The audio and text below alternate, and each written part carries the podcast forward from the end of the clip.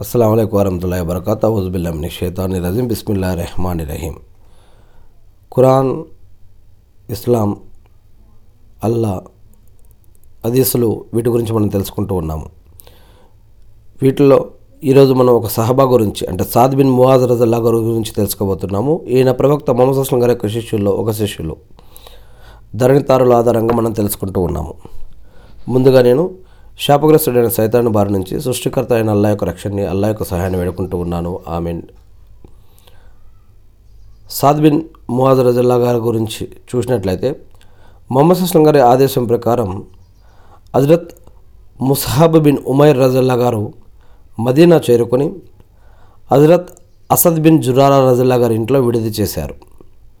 ఆ ఇంటిని ప్రచార కేంద్రంగా చేసుకొని మదీనాలో అక్కడి నుంచి ప్రచార ప్రచారాన్ని ప్రారంభించారు. దాంతో మదీనాలో ఇస్లాం వేగంగా విస్తరించడం మొదలుపెట్టింది. సౌదీ అరేబియాలో మక్కాలో మదీనాలో అనమాట ఎంతో కాలం నుంచి సత్య పిపాసతో అలమటిస్తున్న మదీనా వారికి ఇస్లాం శాంతి ప్రసాదించింది. ఇస్లాం శుభాలు చూడగానే ఖురాన్ సూక్తులు వినగానే పాషాణ హృదయాలు సైతం మైనంలా కరిగిపోసాగాయి. Aws తెగలో Bani Abdul Ashhal Bani Zafar అనే రెండు ఉపతెగలున్నాయి. ఇవి మిగతా ఉపతెగలన్నిటిలోకెల్లా ఎంతో శక్తివంతమైనటువంటి తెగలు. Saad bin Muadh Bani Abdul Ashhal ఉపతెగ నాయకుడుగానే ఉపతెగ నాయకుడే గాక ఔస్ తెగలోని ఉపతెగలన్నిటికీ కూడా అగ్రనాయకుడిగా ఉన్నాడు. ఉసైద్ బిన్ హుజైర్ జఫర్ తెగకు నాయకుడిగా ఉన్నాడు.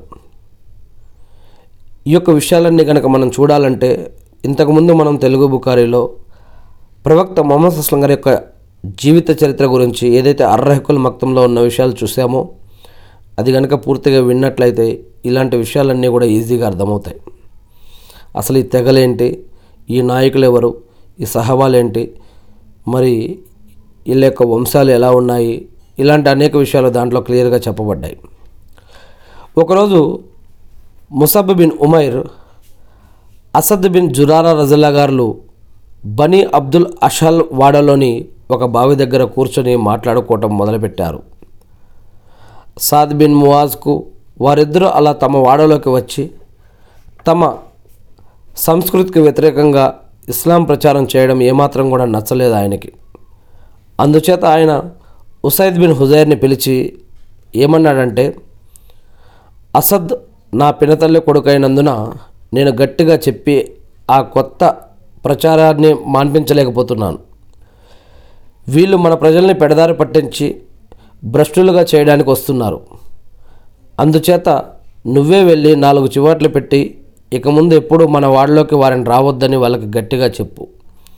వాళ్ళకి ఇక్కడ ప్రచారం చేయొద్దని చెప్పు అని చెప్పారు.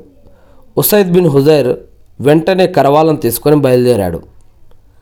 అసద్ రజల్లా గారు ముసబ్ రజల్లా గారుల దగ్గరికి ఈయన వెళ్ళి వారిని అనేక మాటలు అని బెదిరించాడు. అయ్యా మీరు ఆవేశంలో ఉండి అసలు విషయాన్ని విస్మరిస్తున్నారే అని అన్నారు హజరత్ ముసబ్ బిన్ ఉమైర్ రజల్లా గారు. అసలు విషయమా? ఏంటది అసలు విషయం? అని అన్నారు ఉసైద్ రజల్లా గారు. మీరు కాస్త ప్రశాంతంగా కూర్చుంటే అసలు విషయం ఏంటో నేను చెప్తాను. రెండు మూడు మాటలు వింటే మీకు వచ్చే నష్టమేమీ లేదు కదా ఆ తర్వాత మీ ఇష్టం ఏదైనా చేసుకోవచ్చు మీరు అని చెప్పి చెప్పారు. సరే చెప్పండి వింటాను అని అని అన్నారు. ఉసైద్ వాళ్ళిద్దరికీ ఎదురుగా కూర్చున్నాడు. అప్పుడు ముసబ్ బిన్ ఉమైర్ రజల్లా గారు ఇస్లాం యొక్క వాస్తవ వాస్తవికతను కాస్త వివరించి ఖురాన్ నుంచి కొన్ని యొక్క కొన్ని ఆయతులు కొన్ని సూక్తులు పఠించి వినిపించారు. అంతే ఖురాన్ సూక్తులు వినగానే ఉసైద్ ఎంతో ప్రభావితుడై అప్పటికప్పుడు ఇస్లాం కూడా స్వీకరించాడు. అల్లాహు అక్బర్. ఇంకొక మనిషి ఉన్నాడు.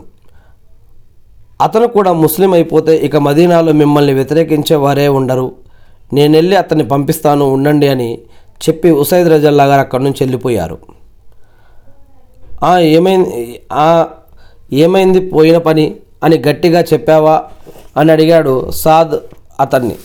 పంపించిన ఆయనే పంపించాడు కాబట్టి ఏమైంది చెప్పినమ్మన్నా కదా చెప్పొచ్చినావా అని చెప్పి అడిగా అడిగాడు. చెప్పాను ముఖం వాచేలా చివాట్లు పెట్టి మరియు వచ్చాను. మన దానికి వ్యతిరేకంగా ఎలాంటి పని చేయమని చేయమ చేయమని వాళ్ళిద్దరూ వాగ్దానం కూడా చేశారు. కానీ అంతలో అక్కడ ఓ ప్రమాదం వచ్చి పడిందని అన్నారు ఉసైద్ బిన్ హుజైర్ రజల్లా గారు. ప్రమాదమా? ఏమిటా ప్రమాదం? అని అడిగారు. బనీ హారిస్ తెగకు చెందిన కొందరు యువకులు అసద్ బిన్ జిరారాను చంప చంపాలని అనుకుంటున్నారు అని ఉసైద్ రజల్లా గారు చెప్పారు. ఈ సంగతి వినగానే సాద్ వెన్ వెంటనే ఖడ్గం తీసుకొని పరిగెత్తాడు. తీరా అక్కడికి వెళ్ళి చూస్తే ముసబ్ అసద్ రజల్లా గారులు ఆ బావి దగ్గర కూర్చుని హాయిగా కబుర్లు చెప్పుకుంటూ ఉన్నారు. ఉసైద్ తనను మోసగించి ఇక్కడకు పంపించాడని సాద్ బిన్ మువాజ్ వెంటనే గ్రహించాడు. ఈ ఆలోచన రాగానే కోపంతో ఊగిపోతూ ముసబ్ మరియు అసద్ రజల్లా గారులను శాపనార్థాలు పెట్టడం మొదలుపెట్టాడు. అయ్యా మీరు ఆవేశంలో పడి అసలు విషయం మర్చిపోతున్నారు అని మళ్ళీ హజరత్ ముసబ్ బిన్ ఉమర్ రజల్లా గారు ఈయనతో ఈయనతో చెప్పారు. అసలు విషయం ఏమిటి అని అడిగారు సాద్ బిన్ మువాజ్ రజల్లా గారు కొంచెం మెత్తబడి. మీరు కాస్త ప్రశాంతంగా కూర్చుంటే ఆ అసలు విషయం ఏంటో నేను చెప్తాను అని అన్నారు ముసబ్ రజల్లా గారు. సరే చెప్పండి అంటూ సాద్ రజల్లా గారు అక్కడ కూర్చున్నారు. అప్పుడు హజరత్ ముసబ్ రజల్లా గారు కాస్త అంటే ఇస్లాం గురించి ఉసైద్ రజల్లా గారికి చెప్పినట్లే సాద్ రజల్లా రజల్లా గారికి కూడా చెప్పి ఇస్లాం వైపు వైపుకి ఆహ్వానించారు. సాద్ రజల్లా గారు కూడా ఏమాత్రం తడబడాయించకుండా అప్పటికప్పుడు ఇస్లాం స్వీకరించారు. ఆ తర్వాత హజరత్ సాద్ బిన్ మువాజ్ రజల్లా గారు తన తెగ వాళ్ళందరినీ సమావేశ వేశపరిచి మీరు నన్ను ఎలాంటి వాణ్ణని భావిస్తున్నారు అని అడిగారు. మీరు మా నాయకులు విజ్ఞత వివేచనలు కలవారు. మీరిచ్చే ప్రతి సలహా ఆచరణయోగ్యంగా ఉంటుంది అని అన్నారు ఆ యొక్క ప్రజలంతా ముక్త కంఠంతో. అయితే వినండి నేను ముస్లిం అయ్యాను. మీరందరూ కూడా ముస్లింలు కానంత వరకు ఇక ముందు మీకు మీతో నాకు ఎలాంటి సంబంధం ఉండదు అని అన్నారు సాదరజిల్లా గారు. నాయకుని మాటలు వినగానే జనమంతా అప్పటికప్పుడు ఇస్లాం స్వీకరించారు. హజరత్ సాద్బిన్ మువాజ్ రజిల్లా గారు మొహమ్మద్ అస్లం గారితో కలిసి బదర్ ఉహద్ యుద్ధాలలో పాల్గొన్నారు. ఆ తర్వాత కందక యుద్ధంలో కూడా పాల్గొని శత్రువులతో పోరాడారు. ఆ యుద్ధంలో ఆయన విల్లు ఎక్కుపెట్టి బాణాలు కురిపిస్తున్నారు. కాసేపటికి కందకం అవతల ఉన్న ఒక శత్రువు మాటు కాచి సాదరజల్లా గారి వైపు గురిపెట్టి బాణం వదిలాడు. దాంతో సాదరజల్లా గారు తీవ్రంగా గాయపడ్డారు. బాధతో మెలికలు తిరుగుతూ అక్కడి నుంచి పక్కకు తప్పుకున్నారు. కారుతున్న రక్తధారలతో అప్రయత్నంగా చేతులు జోడించి పైకెత్తారు. సకల చరాచరల చరాచరాల సృష్టికర్త పరమ కృపాశీలుడైనటువంటి విశ్వప్రభువు అల్లా విశ్వప్రభు ముందు అంతరంగం నుండి పొంగిన ఆవేదన తరంగని జాలువారింది. వల్ల కురేషులతో ఇంకా యుద్ధం కొనసాగించవలసి ఉంటే నన్ను ఇంకా సజీవంగా ఉంచు. ఏ జాతి జనం నీ పక్కకు తిరస్కరించి నీ ప్రవక్తను తిరస్కరించి ఏ జాతి జనం నీ ప్రవక్తను తిరస్కరించి దేశ బహిష్కరణ చేశారో అలాంటి వారితో తప్ప నాకు మరొకరితో యుద్ధం చేయ చేయాలని కోరిక లేదు. అయితే కురైసులతో ఇప్పుడు యుద్ధం ముగిసిపోతే అది జరగకపోతే నాకు ఈ గాయంతోనే అమరగతి భాగ్యం ప్రసాదించు. అలా కాకపోతే బను కురైజా తెగ వాళ్ళ నా నేత్రాలు వల్ చల్లబడనంత వరకు నాకు చావనివ్వకు అని ఈ విధంగా అల్లాని ప్రార్థించారు. అల్లాహ్ అక్బర్.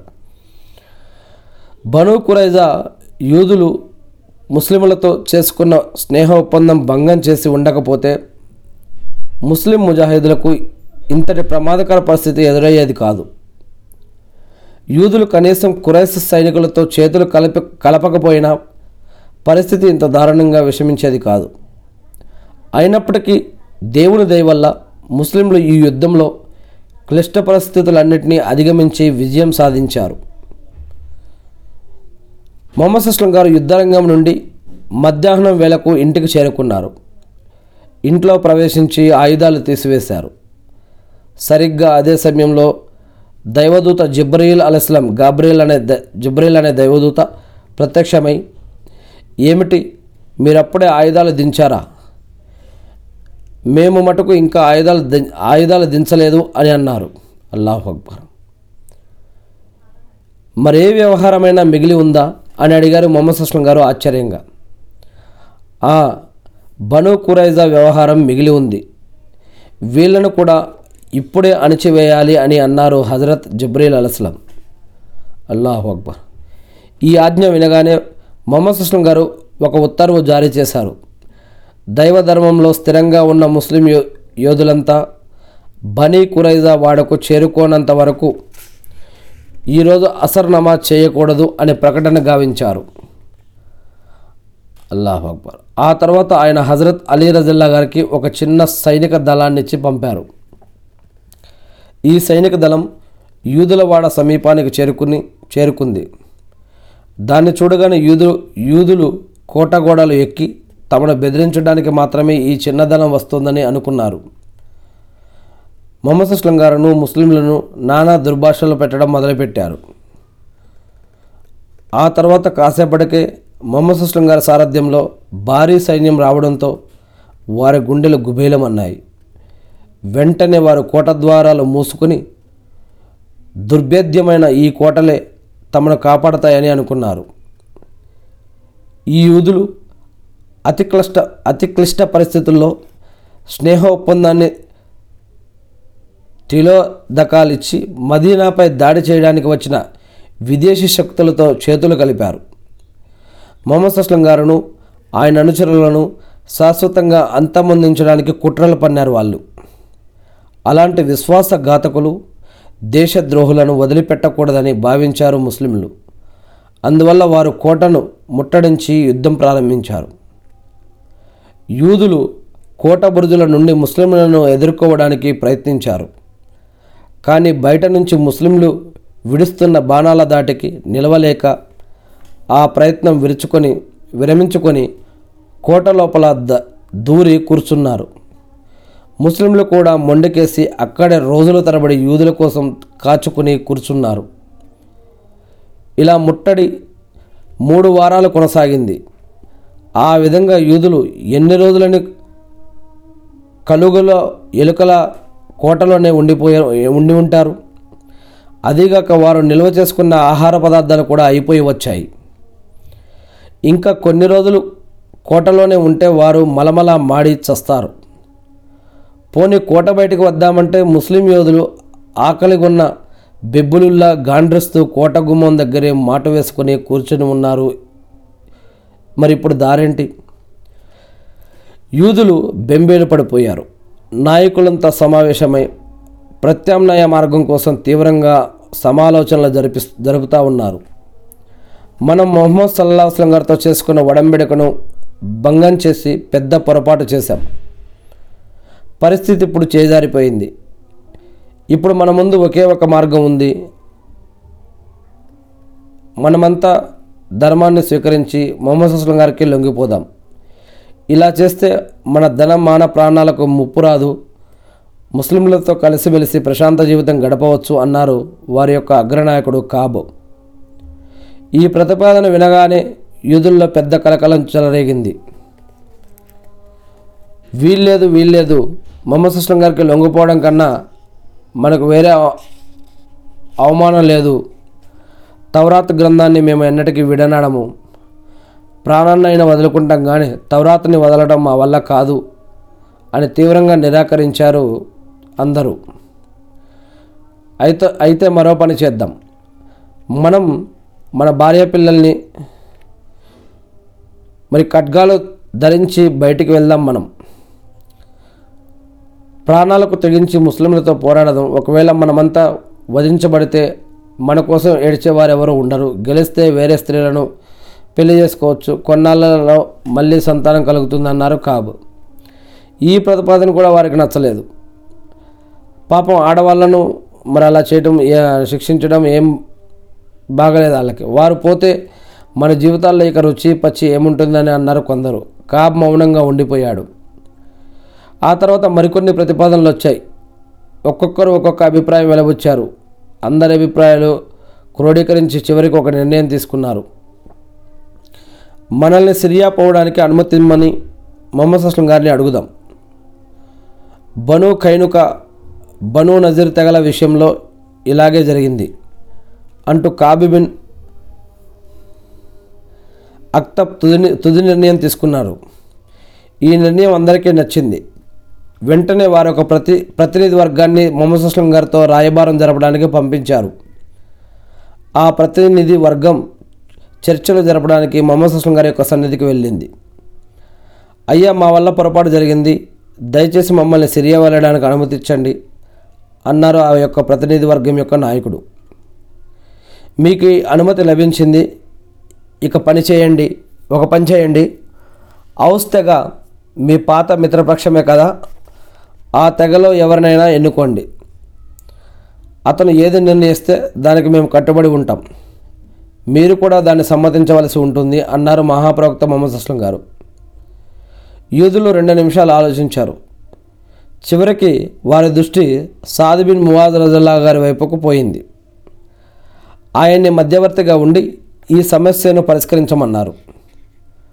అప్పుడు మొహమ్మద్ అస్లం గారు హౌస్ తెగకు చెందిన కొందరు ముస్లింలను పంపుతూ సాద్ బిన్ మువాజ్ రజల్లా గారిని పిలుచుకొని రమ్మని చెప్పారు. ఆ సమయంలో సాద్ రజల్లా గారు రఫీదా సల్మా ఇంట్లో ఉండి చికిత్స పొందుతూ ఉన్నారు. ఔస్తగా మనుషులు అక్కడికి వెళ్ళి మొహమ్మద్ అస్లం గారి యొక్క ఆదేశం వినిపించారు. హజరత్ సాద్ బిన్ మువాజ్ రజిల్లా గారు అందుకు అంగీకరించగానే ఆయన్ని వారు పల్లకిలో కూర్చోబెట్టి తీసుకెళ్ళారు. ఎందుకంటే ఆయన గాయంతో ఉన్నారు కాబట్టి. హౌస్ తెగ వాళ్ళు తమ పాత మిత్ర పక్షానికి అనుకూలంగా తీర్పిస్తే బాగుంటుందని అనుకున్నారు. అందువల్ల వారు దారిలో హజరత్ సాద్ బిన్ మువాజ్ రజల్లా గారితో మాట్లాడుతూ ఇప్పుడు మీ తీర్పే తుది నిర్ణయం. అందుచేత మీరు మన పాత మిత్రులైన బనీ కురైజా యూదులకు సహాయం చేస్తే బాగుంటుంది అన్నారు. దానికి సాద్ బిన్ మువాజ్ రజల్లా గారు నేను న్యాయం ప్రకారమే తీర్పు చెప్తాను ఎవరి విమర్శలకు భయపడేవాణ్ణి కాను అని సమాధానమిచ్చారు. ఆయన పల్లకి సమీపానికి రాగానే మొహమ్మద్ సస్లం గారు హౌస్ తెగ వాళ్ళతో మీ నాయకుడు వస్తున్నాడు ఎదురెళ్ళి స్వాగతం చెప్పి గౌరవప్రదంగా తీసుకురండి అని చెప్పారు. వెంటనే హౌస్ తెగ ముస్లింలు లేచి హజరత్ సాద్ రజల్లా గారికి స్వాగతం చెప్పి గౌరవప్రదంగా పల్లకి నుంచి దించి తీసుకొచ్చారు. సాదరాజల్లా గారు రాగానే మొహమ్మద్ సుస్లం గారికి సలాం చెప్పి కూర్చున్నారు. సాద్ మీ పా మీ పాత మిత్రులు తమ వ్యవహారాన్ని మీకు అప్పగించారు. ఇప్పుడు తుది నిర్ణయం మీ చేతిలో ఉంది అన్నారు మొహమ్మద్ సుస్లం గారు. హజరత్ సాద్ రజల్లా గారు అన్సార్ ముస్లింల వైపు చూస్తూ మీరు దేవుణ్ణి సర్వోప సర్వోపగతుడిగా భావించి నా తీర్పును సంతోషంగా అంగీకరిస్తామని మాటివ్వండి అన్నారు. దానికి అన్సార్ ముస్లింలంతా మీ తీర్పు మాకు ఇష్టమే అన్నారు ముక్తకంఠంతో. తర్వాత సాద్ జిల్లా గారు మొహమ్మద్ అస్లం గారును మొహజర్ ముస్లింలను ఉద్దేశించి మీరు కూడా దేవుణ్ణి సర్వోపగతుడిగా భావించి నా తీర్పును సంతోషంగా ఒప్పుకుంటామని మాట ఇవ్వండి అన్నారు. మొహమ్మద్ అస్లం గారు కూడా సాద్ జిల్లా గారు ఇచ్చే తీర్పుని గౌరవిస్తామని చెప్పారు. ముహజిర్ ముస్లింలు ఆ విషయాన్ని సమర్థిస్తూ తమ ఆమోదాన్ని తెలిపారు. సాద్ బిన్ మువాజ్ రజలా గారు యూదుల స్వభావం మొదటి నుంచి బాగా ఎరిగినవాడు. ఆయన ఓ క్షణం ఆలోచించి పరిస్థితి అర్థం చేసుకున్నారు. ఈ దుర్మార్గులు ముస్లింలతో ముస్లింలతో మంచిగా ఉంటూనే దైవ మార్గంలో గోతులు తవ్వడానికి పూనుకుంటూ పూనుకున్నారు. తనకు గాయమైనప్పుడు బను కురైజా యూదుల నమ్మక ద్రోహం పర్యవసానం చూసే వరకు తనను సజీవంగా ఉంచమని ఆయన దైవాన్ని ప్రార్థించారు. ఆ అవకాశం ఇప్పుడు వచ్చింది కాబట్టి ఆయన వెంటనే తన నిర్ణయాన్ని ఈ విధంగా తెలిపారు. బనీ కురైజా తెగ యూదులలో ఎవరెవరు యుద్ధం చేయగల శక్తిమంతులో వారంతా తక్షణమే శిక్షించబడాలి. స్త్రీలు పిల్లలను చూసుకోవాలి. వారి ఆస్తిపాత పాస్తులను యోధులకు అప్పగించాలి. ఈ నిర్ణయం వినగానే యూదులకు మిన్ను విరిగి మీద పడినట్లయింది. కాళ్ళ కింద భూమి బద్దలైనట్లు అనిపించింది ఏ ఒక్కరి నోట మాట పెగలలేదు. అందరూ నిలువుగుడ్లు వేసి చూడసాగారు. తక్షణమే ముస్లిం ముస్లింలు పెద్ద పెద్ద గోతులు తవ్వారు. మరి ఆయా పురుషులందరినీ శిక్షించి గోతుల దగ్గరికి తీసుకెళ్ళారు. అక్కడ వారిని శిక్షించి దాంట్లో వేశారు. గ్రంథ ప్రజల్లో శత్రుసేనలకు తోడ్పడిన వారిని దేవుడు వారి కోటల నుంచి బయటకు తీశాడు. ఖురాన్లో ఒక వాక్యం ఉంది. ఖురాన్లో ముప్పై మూడో అధ్యాయంలో ఇరవై ఆరు ఇరవై ఏడు వాక్యాలు. గ్రంథ ప్రజల్లో శత్రుసేనలకు తోడ్పడిన వారిని దేవుడు వారి కోటల నుంచి బయటకు తీశాడు. వారి హృదయాల్లో మీ పట్ల భయోత్పాతం సృష్టించాడు. ఈ కారణంగానే ఈరోజు మీరు వారిలో కొందరిని శిక్షించారు. మరికొందరిని బందీలుగా పట్టుకోగలిగారు. అంతేకాదు ఆయన వారి భూములు ఇండ్లు ఇతర ఆస్తిపాస్తులను మిమ్మల్ని వాటికి మిమ్మల్ని వారసులుగా చేశాడు. వారి ప్రాంతంలో మీరు ఇదివరకెన్నడూ కాలు కూడా మోపి ఉండలేదు. అలాంటి ప్రాంతాన్ని కూడా ఆయన మీకు స్వాధీనం చేశాడు అని ఖురాన్ వాక్యం ఖురాన్లో ముప్పై మూడో అధ్యాయంలో ఇరవై ఆరు ఇరవై ఏడు వాక్యాలు ఆ క్షణంలో అప్పట్లో అవతరించాయి. ఈ విధంగా బను కురైజా తెగ యూదుల అధ్యాయం సమాప్తమైంది. హజరత్ సాద్ బిన్ మువాజ్ రజల్లా గారి కోరిక నెరవేరింది. తర్వాత ఆయన శత్రువులు కలిగించిన గాయంతోనే ఆయన శాశ్వతంగా కన్నుమూడటం జరిగింది. అల్లాహు అక్బర్. ఇన్నాల్లాహి వా ఇన్నల్లా ఓన్ ఇలా అప్పట్లో అనే అనేక యుద్ధాలు ఇలా జరిగాయి ఈ విధంగా జరిగాయి. ఇలాంటి అనేక సన్నివేశాలు సంఘటనలు అప్పట్లో జరిగాయి. ఇవన్నీ చారిత్రక సంఘటనలు. అల్హమ్దులిల్లా. ఇవన్నీ ప్రవక్త మొహమ్మద్ అస్లం గారు ఉన్నప్పుడు మరి ఖలీఫా ఖలీఫాలు రాజరికాలు ఇవన్నీ కూడా నడిచినప్పుడు సౌదీ అరేబియాలో మరి అక్కడ జరిగినటువంటి సంఘటనలు అనమాట ఇవన్నీ. ఇవన్నీ కూడా మనం ధరణితారలు అనే గ్రంథం ఆధారంగా కొన్ని విషయాలు చూస్తూ ఉన్నాము. ఇంకా అనేక విషయాలు ఎవరైనా తెలుసుకోవాలని ఇంట్రెస్ట్ ఉంటే కనుక వారు చారిత్రకంగా ఎవరైనా రీసెర్చ్ చేయాలనుకుంటే ఎవరిష్టం వాళ్ళది. నేను సృష్టికర్త అయిన అల్లాను ప్రార్థిస్తూ ఉన్నాను. వల్ల ఇబ్రాహీం అలసం గారిపై ఆయన కుటుంబ సభ్యులపై ఆయన మతపై శాంతి స్వీకారాలు కురిపించిన విధంగా అల్లా ప్రవక్త మొహమ్మద్ సల్లాహు అలసం గారిపై ఆయన కుటుంబ సభ్యులపై ఆయన మతపై శాంతి స్వీకారాలు కురిపించి మకామే మొహమ్మద్కు ప్రవక్త గారిని వారసును చేసి అంతిమ దినంలో వసలత స్థానాన్ని ప్రవక్త మొహమ్మద్ అస్లం గారికి ప్రసాదించడం. వల్ల మీన్ అల్లా మా పాపాలను క్షమించండి వల్ల. అల్లా ఖురాన్ మరియు అదుసులో మేము తెలుసుకుని నేర్చుకుని అర్థం చేసుకుని గుర్తుపెట్టుకుని వాటి ప్రకారం మేము జీవిస్తూ మిమ్మల్ని ఆరాధిస్తూ తెలియని ఇతర మా సోదరి సోదరులు కూడా తెలిపే భాగ్యాన్ని మాకు ప్రసాదించండి వల్ల. మా పాపాలను క్షమించండి వల్ల. మాకు ఇహలోకంలో సమాధియుతుల్లో పరలోకంలో కూడా మమ్మల్ని రక్షించండి వల్ల. అల్లా మీరు మాపై ఉంచిన బాధ్యతలు నిర్వర్తించడానికి కావాల్సిన ఉపాధిని బరకత్ని రక్షణని సహాయాన్ని మాకు అందించండి వల్ల. మా పాపాలను క్షమించండి వల్ల. అల్లా మాకు ప్రతిరోజు ఐదు నమాజులు చేసే భాగ్యాన్ని ప్రసాదించండి వల్ల. ఆమీన్.